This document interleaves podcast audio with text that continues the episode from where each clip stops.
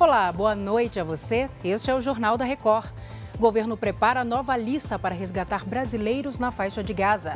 Israel e Hamas podem estar perto de um acordo para a libertação de reféns. O Jornal da Record já está no ar.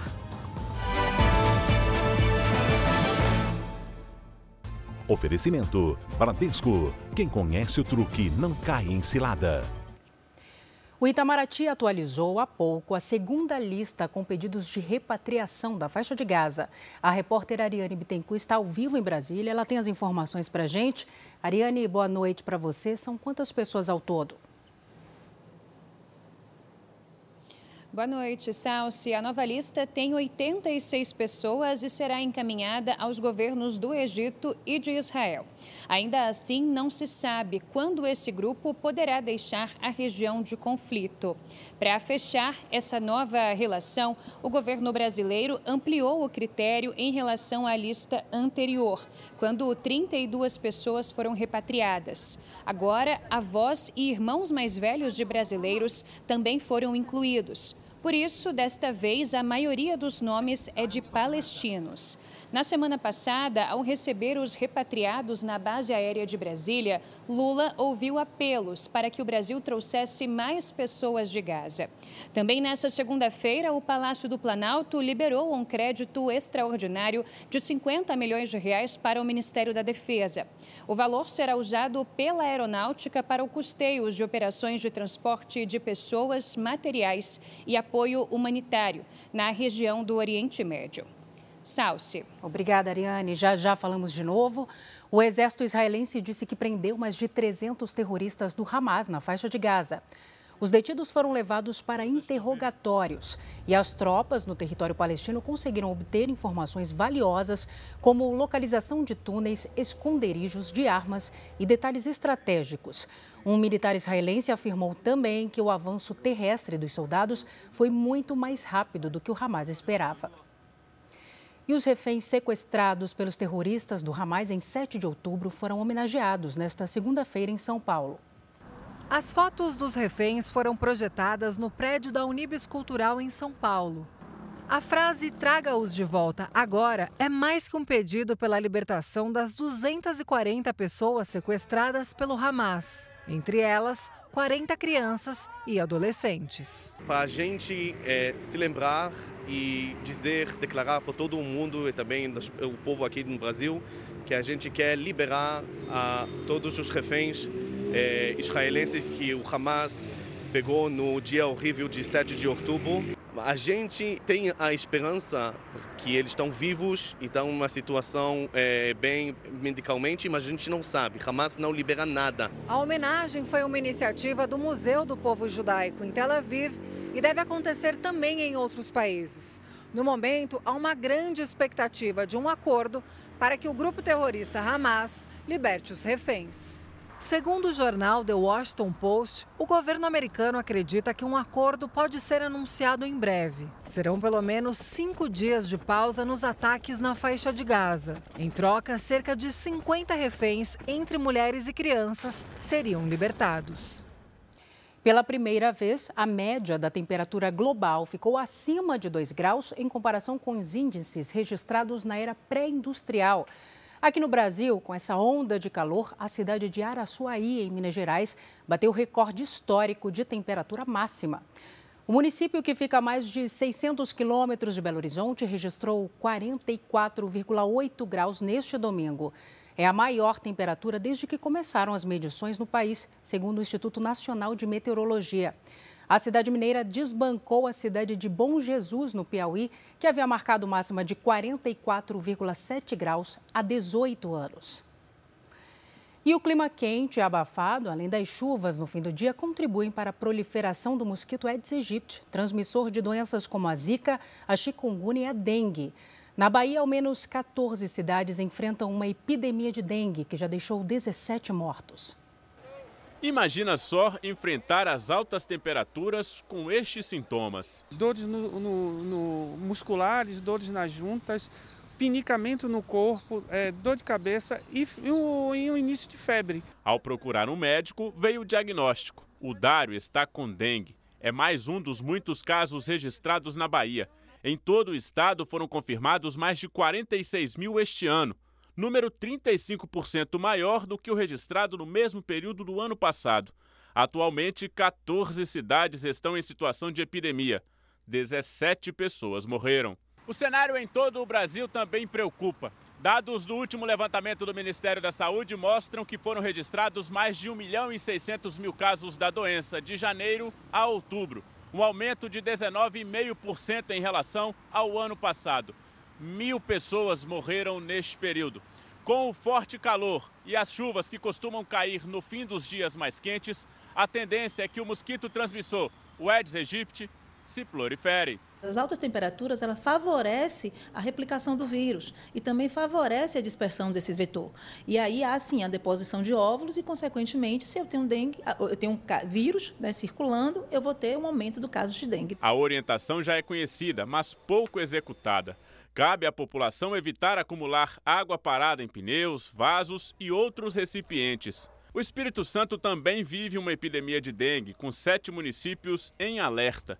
Em 2023, já são 91 mortes confirmadas.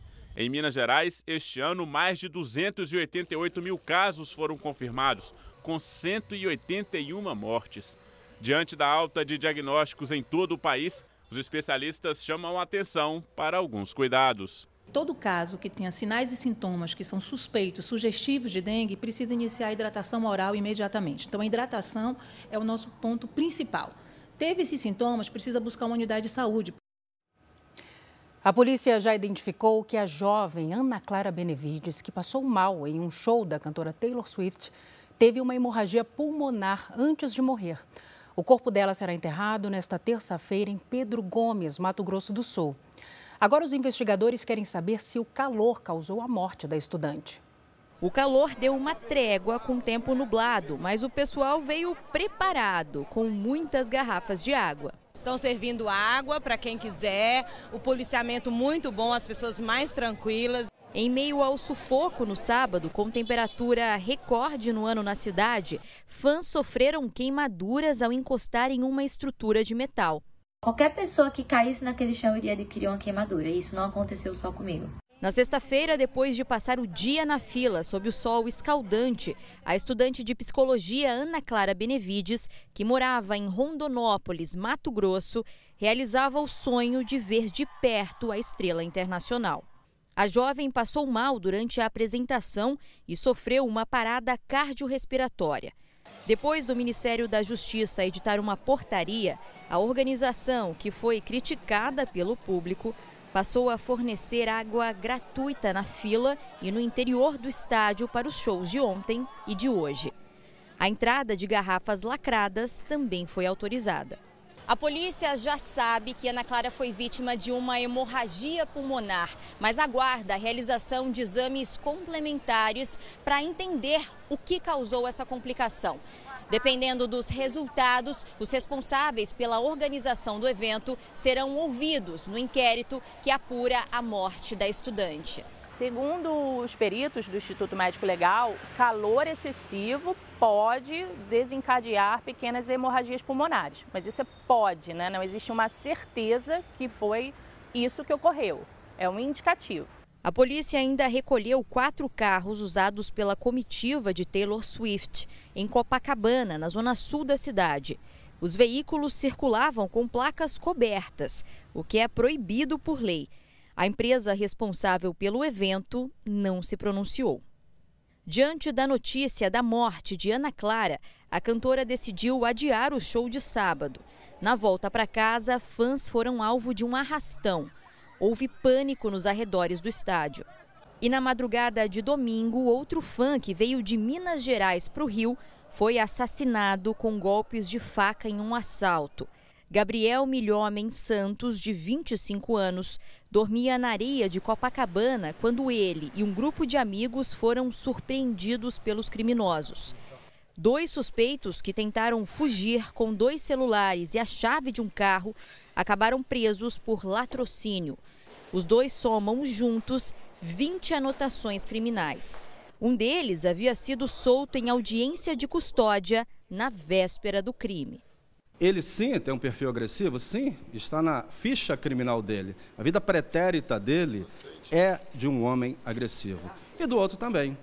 Mas a liberdade a ele é imposta pela lei. Criminosos têm aproveitado esses shows internacionais de fim de ano para cometer fraudes. No embalo da ansiedade dos fãs, os estelionatários vendem ingressos que não existem. Pelo menos 300 pessoas denunciam que foram enganadas.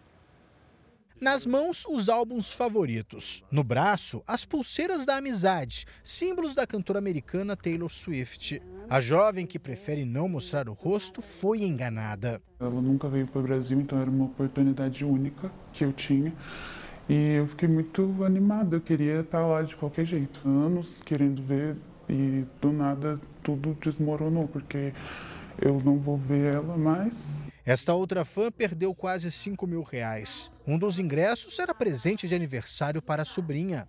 Minha irmã mora no Nordeste, né, em Alagoas. Tá vindo de lá para cá com a minha sobrinha para ir no show que não vai acontecer. Esta mulher comprou duas entradas de uma pessoa que conheceu pela internet. Parcelou em três vezes. Mas os ingressos para a apresentação da banda mexicana RBD nunca foram enviados. Desde o ano passado, quando eles anunciaram essa turnê no Brasil, Fiquei super ansiosa, super esperançosa de conseguir e a gente não, imagina né, que vai cair num golpe e acaba caindo. As mulheres compraram ingressos da mesma vendedora que fingia ser uma produtora de eventos. A criminosa elaborou até uma espécie de contrato em que assegurava a entrega até 10 dias antes do evento mesmo que haja a devolução do valor, né, não resolve, porque fica a frustração. Né? Cerca de 300 pessoas disseram ter sido enganadas. Parte já procurou a delegacia e registrou o boletim de ocorrência. A polícia investiga para saber se houve crime de estelionato, que prevê até cinco anos de prisão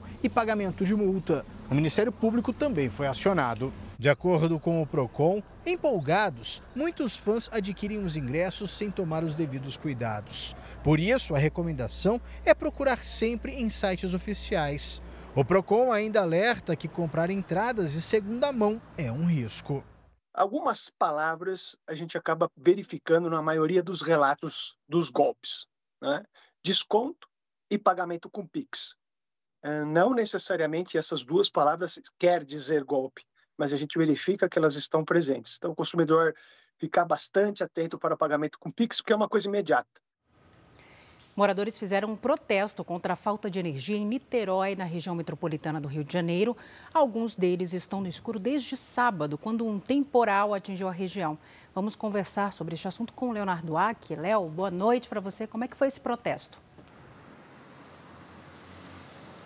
Boa noite, Celso. Boa noite a todos. Olha, a manifestação aconteceu em uma das principais vias da cidade. Os manifestantes atearam fogo em pedaços de madeira, galhos de árvores e lixo.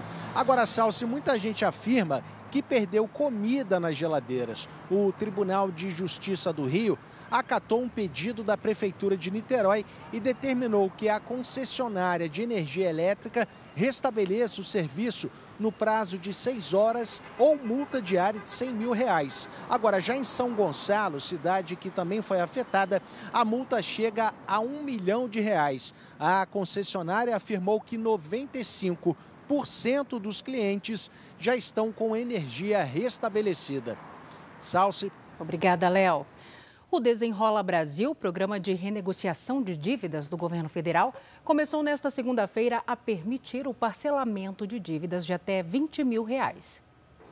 O parcelamento já estava disponível para dívidas menores que 5 mil reais. Acima disso, o valor precisava ser pago à vista.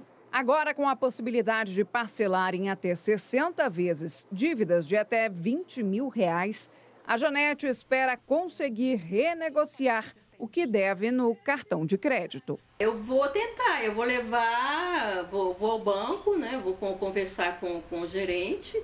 Né, com a minha gerente e vou ver o que que, que dá para fazer. O desenrola tem que ser para desenrolar mesmo, não é para é, é continuar enrolado. No desenrola podem ser renegociadas as dívidas negativadas entre 2019 e 2022. Elas podem ser bancárias, como de cartão de crédito, ou derivadas de contas atrasadas de outros serviços, como luz, água e educação. Os juros das parcelas não podem ser maiores que 1,99% ao mês. Desde o começo do desenrola, em julho, cerca de 2 milhões e 700 mil brasileiros conseguiram renegociar as dívidas, o que representa mais de 20 bilhões de reais renegociados por bancos e empresas de todo o país. Para ter acesso, o consumidor precisa ter o cadastro na plataforma gov.br.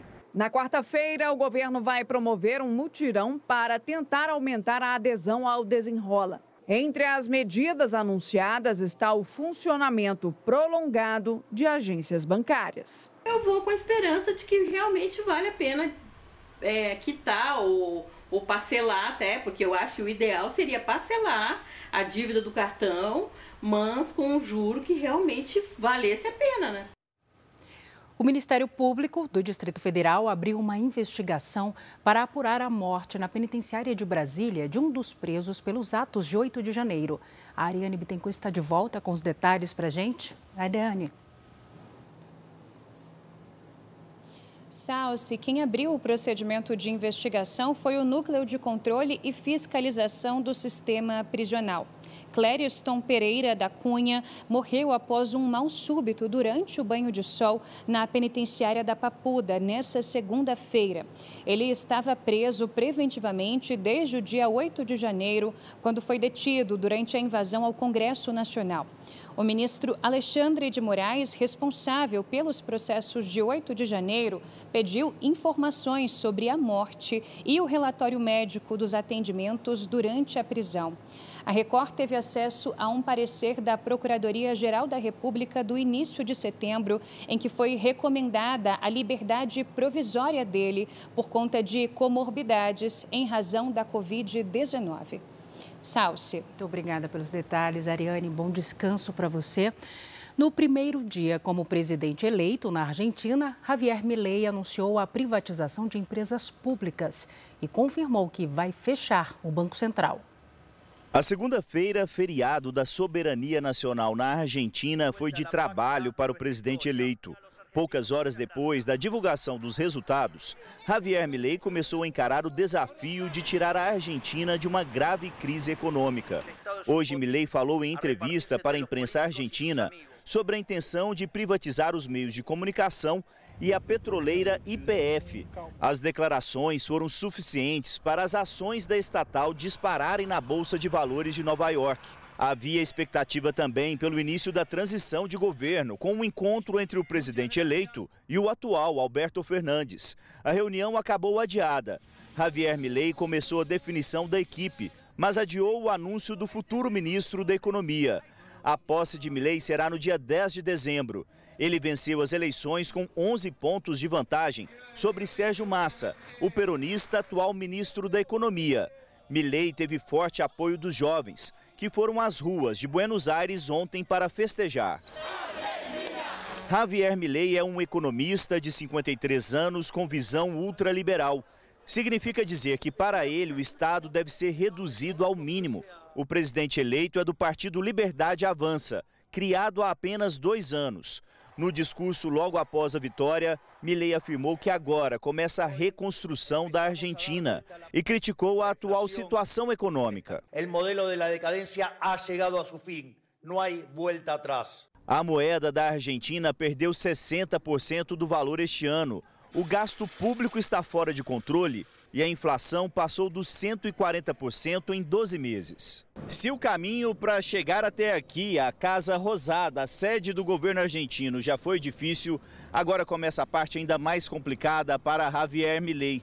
As principais propostas, como a dolarização da economia e o fechamento do Banco Central, dependem também de aprovação do parlamento e Milei não terá a maioria dos votos em nenhuma das duas casas do Congresso argentino. A situação vai ser mais complicada na Câmara Alta, o Senado daqui.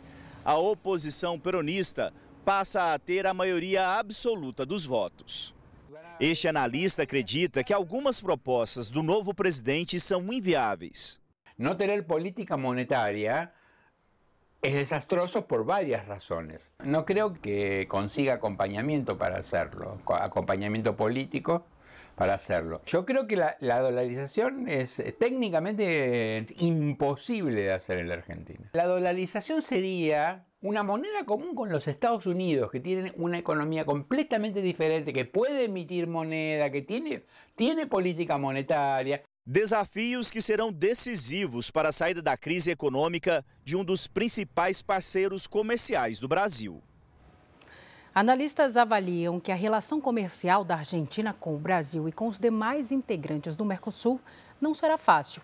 Diante da crise econômica, Javier Milei terá a missão de tirar milhões de pessoas da pobreza e reduzir a inflação, que passa de 140% ao ano. Parceira comercial de longa data, a Argentina hoje é o terceiro maior destino das exportações brasileiras.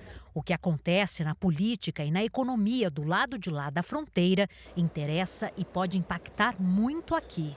A vitória de Javier Milei colocou empresários e especialistas em atenção para os primeiros movimentos do ultraliberal eleito presidente do país vizinho. Anúncios devem indicar como será a relação entre os dois países a partir do ano que vem. Durante a campanha eleitoral, Milei adotou um discurso contra o Mercosul e não poupou críticas ao presidente Lula. Após a vitória, o presidente eleito conversou com o ex-presidente brasileiro Jair Bolsonaro pelo celular. Já Lula, sem citar o nome de Milei, desejou boa sorte ao novo governo. Milei chegou a indicar durante a campanha que poderia deixar de fazer negócios com o Brasil. Uma decisão que, segundo este doutor em economia, teria consequências piores para a Argentina, uma vez que o Brasil é o principal comprador de produtos do país. No curto prazo, a gente pode até ter uma revisão das, dos contratos de, eh, de parceria, né? pode ter ali uma, uma relutância da Argentina em continuar no, eh, no Mercosul, mas a Argentina ela é muito mais dependente da relação econômica com o Brasil do que com do, do que contrário, né? Brasil com a Argentina. O especialista também não acredita em uma saída dos argentinos do Mercosul. A Argentina depende muito do Mercosul. Né? A Argentina depende das relações econômicas internacionais que são feitas aqui no Mercosul. Para ele, sair do Mercosul de forma repentina é um tiro no pé. Eu não sei se ele aguentaria politicamente e economicamente uma saída repentina do Mercosul, né? ou seja, do dia para a noite ele teria é, taxas e impostos é, saindo do Mercosul é, dobradas. A economia caótica, com uma inflação de mais de 140% ao ano, impõe a Javier Milei um difícil desafio pela frente. Ele já deixou claro que pretende tomar medidas drásticas para reverter a situação, como fechar o Banco Central e tornar o dólar a moeda corrente no país e a pobreza atinge mais de 40% da população. Para esta professora de Relações Internacionais, decisões que dificilmente serão implementadas. Faltam, por exemplo, dólares para substituir todos os pesos. Tem aí uma escassez de dólar, né, do, de divisas do governo para cobrir a, essa necessidade, o que afetaria países e exportadores que tem é, recursos a receber da Argentina. Então, isso já é um problema para vários setores e aí seria mais teria um agravante maior. Então, ele tem uma, uma gama muito ampla de propostas que vão exigir a necessidade de ter um Congresso que o apoie. E este é um problema para o Milley. Ele é um governo com um número muito pequeno de deputados do seu partido tendo sido eleitos. Esse outro professor de Relações Internacionais acredita que não haverá rompimento das relações entre Brasil e Argentina. Bom, dado o nosso histórico e a nossa proximidade geográfica, eu considero que é muito difícil que os países vão, vão quebrar suas relações comerciais. Elas podem se esfriar, diminuir, não serem incentivadas pelo Estado, mas eu acredito que mesmo os atores é, é, econômicos, do ponto de vista privado, vão manter suas transações comerciais, o que é uma boa notícia para nós brasileiros, que não seremos tão prejudicados com uma eventual é, mudança na plataforma comercial da Argentina. Apesar da contundência nas falas e nas promessas de Milley, existe a expectativa de que ele realmente possa mudar o ambiente econômico para os empresários da Argentina. Milley é pró-mercado, né? Então, assim, se, se ele for cumprir é, com a com a promessa de campanha dele, eu acho que existe muito mais uma expectativa positiva dos empresários, porque é, se ele é, fala que ele vai ser é, pró-mercado, que ele vai reduzir tributação, que ele vai facilitar o comércio internacional, é, muito pelo contrário. Para quem está lá, a expectativa ela é, é positiva, desde que ele cumpra com as promessas de campanha. Seguimos nos destaques internacionais porque a Coreia do Norte avisou ao Japão que pretende lançar um satélite militar nos próximos dias. A Silvia Kikuchi tem os detalhes. Silvia, boa tarde.